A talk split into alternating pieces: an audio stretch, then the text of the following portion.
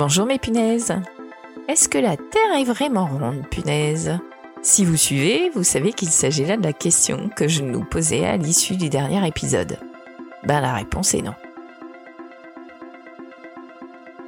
Bon ben, euh, ça sera sans aucun doute euh, l'épisode le plus court de l'histoire de ce podcast.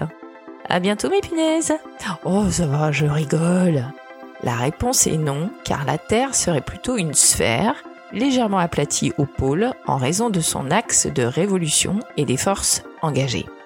On dit donc d'elle qu'elle est sphéroïde, c'est-à-dire à peu près sphérique. En comparaison, imaginez un boulier, vous savez ce qu'on utilise pour compter. Quand vous achetez votre boulier, vous avez donc des boules, des sphères, sur des axes. Au cours de son utilisation, les boules vont légèrement s'aplatir là où elles se frottent aux autres lors de vos manipulations. Bon, ben là, si j'ai bien compris, c'est pareil. Sauf que la Terre ne va pas se frotter aux autres planètes, ça se saurait, mais que des forces spécifiques s'exercent au pôle, dans l'axe de révolution donc, qui rendent le même effet légèrement aplati. Ajoutez à cela le relief, je vous laisse y réfléchir deux secondes. Une sphère mathématique, c'est tout lisse, or la Terre est tout sauf lisse, et tant mieux d'ailleurs. Donc la Terre n'est pas vraiment ronde, ça c'est acté. Mais c'est pas pour cela qu'on va arrêter d'en parler, puisque bien évidemment, c'est bien le sujet général de la forme de la Terre que je souhaitais aborder avec vous. Parce qu'il s'avère qu'au XXIe siècle, malgré les magnifiques photos que nous envoie parfois Thomas Pesquet, entre autres, il reste des sceptiques. Pour eux, pas de sphère, pas de sphéroïde même, mais du plat. Ça paraît assez dingue, mais c'est comme ça. Alors, entendons-nous bien sur une chose. Hein. Si douter de tout est pour sa part euh, pathologique, j'ai toujours trouvé que douter était une qualité, puisque cela signifie qu'on ne prend pas les choses pour argent comptant et qu'on fait travailler son ciboulot tant qu'on n'est pas convaincu.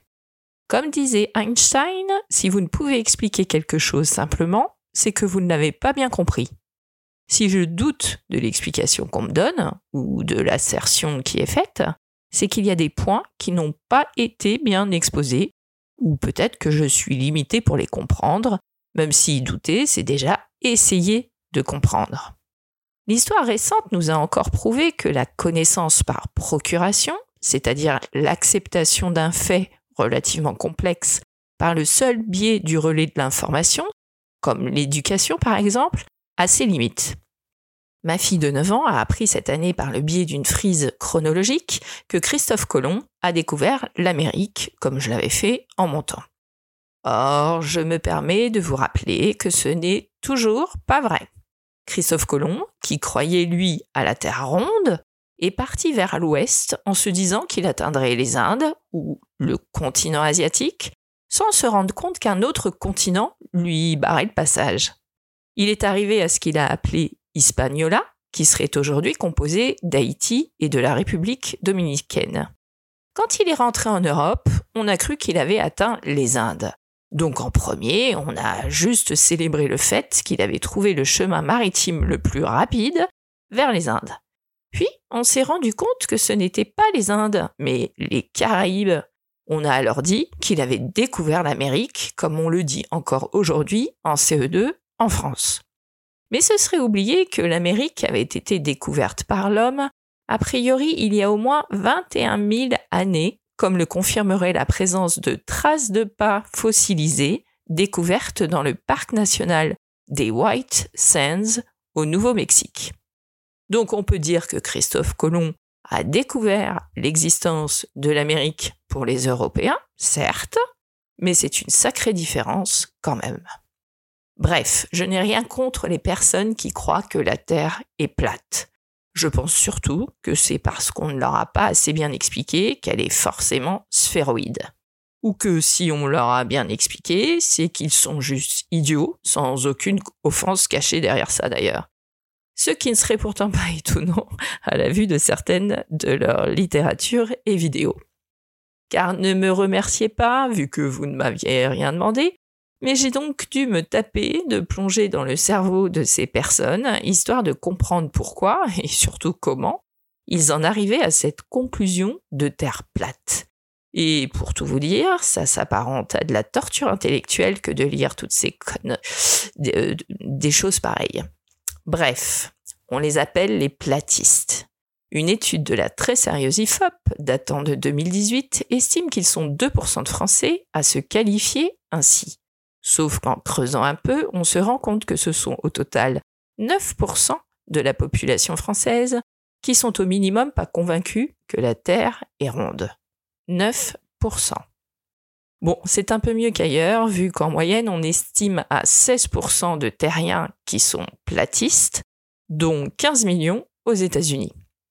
La Flat Earth Society y a d'ailleurs été fondée dès 1956.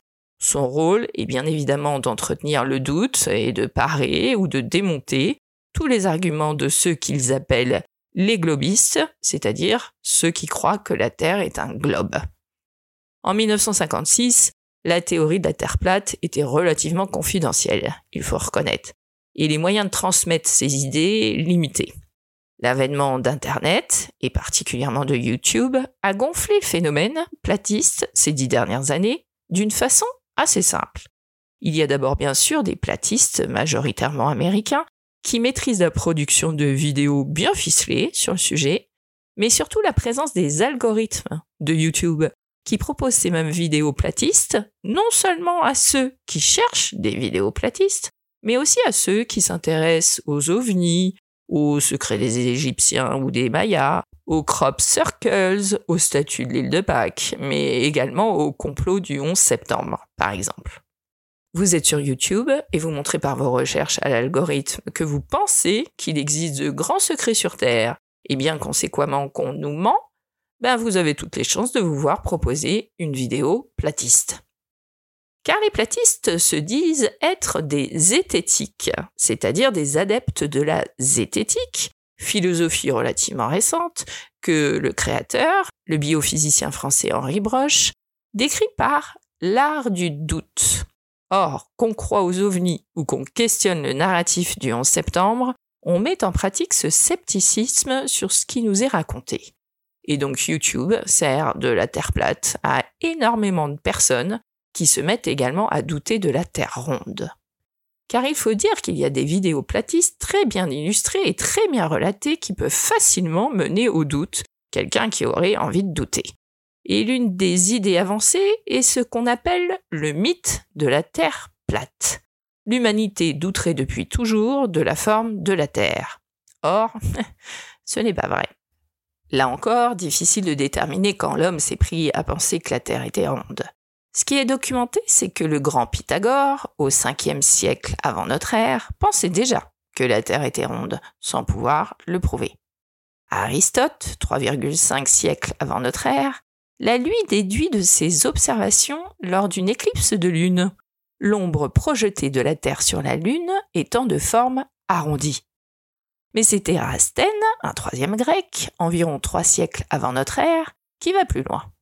Il fait installer deux poteaux identiques, l'un à Alexandrie et l'autre à Assouan, et fait faire des relevés de la taille de leurs ombres aux différentes heures de la journée. Si la Terre était plate, l'exposition de ces deux poteaux à une source lumineuse donnerait la même ombre. Or, les relevés sont formels. les ombres sont différentes. Erastène utilise d'ailleurs les données pour calculer un diamètre de la Terre qui n'était pas si éloigné de la réalité.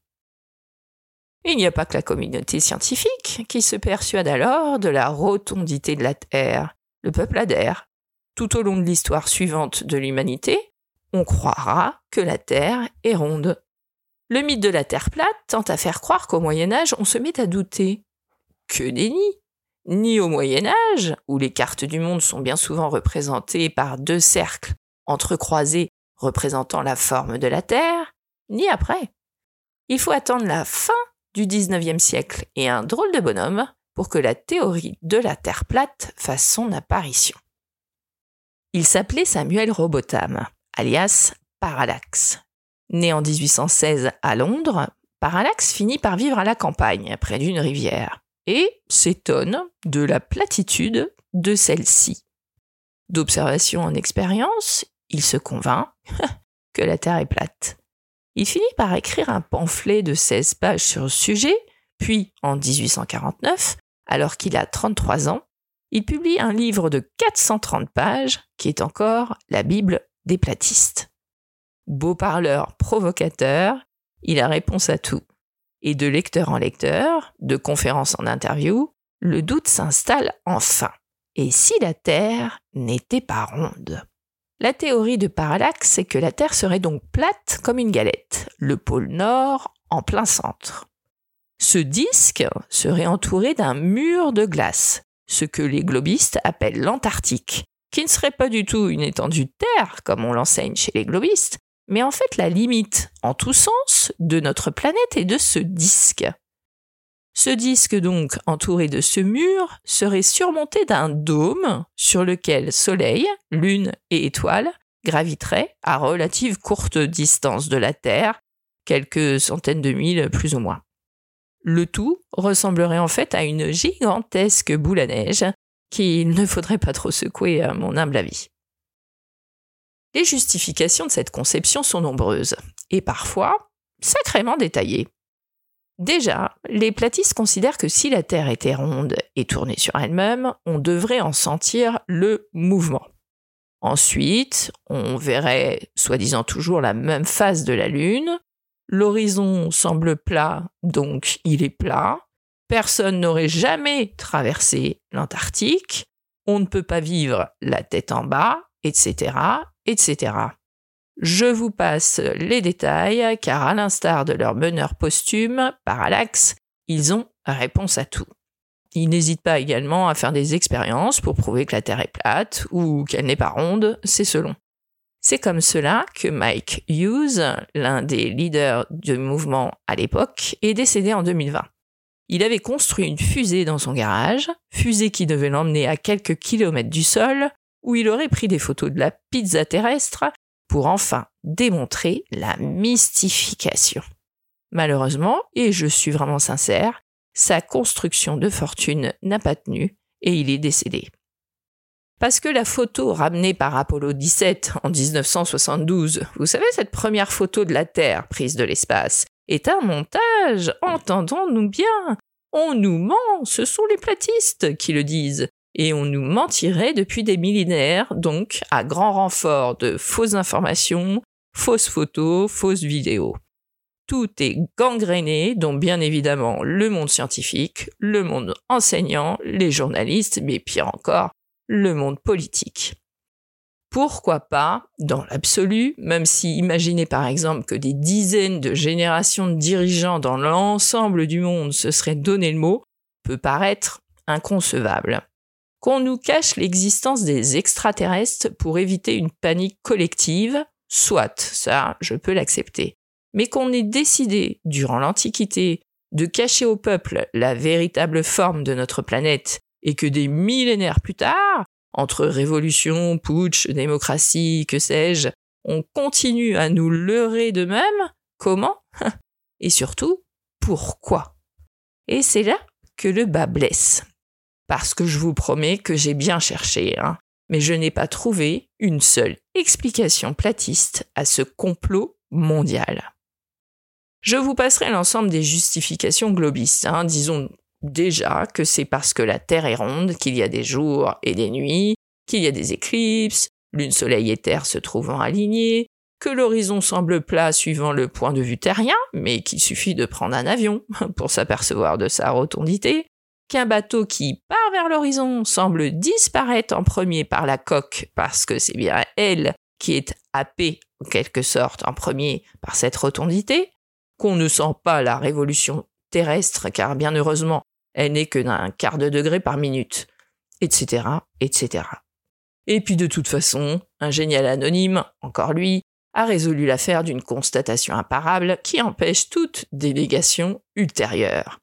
La Terre ne peut pas être plate, sinon ça ferait longtemps que les chats auraient tout balancé par-dessus bord. À bientôt mes punaises. Prochain épisode, et si on parlait d'expressions imagées d'origine militaire, punaise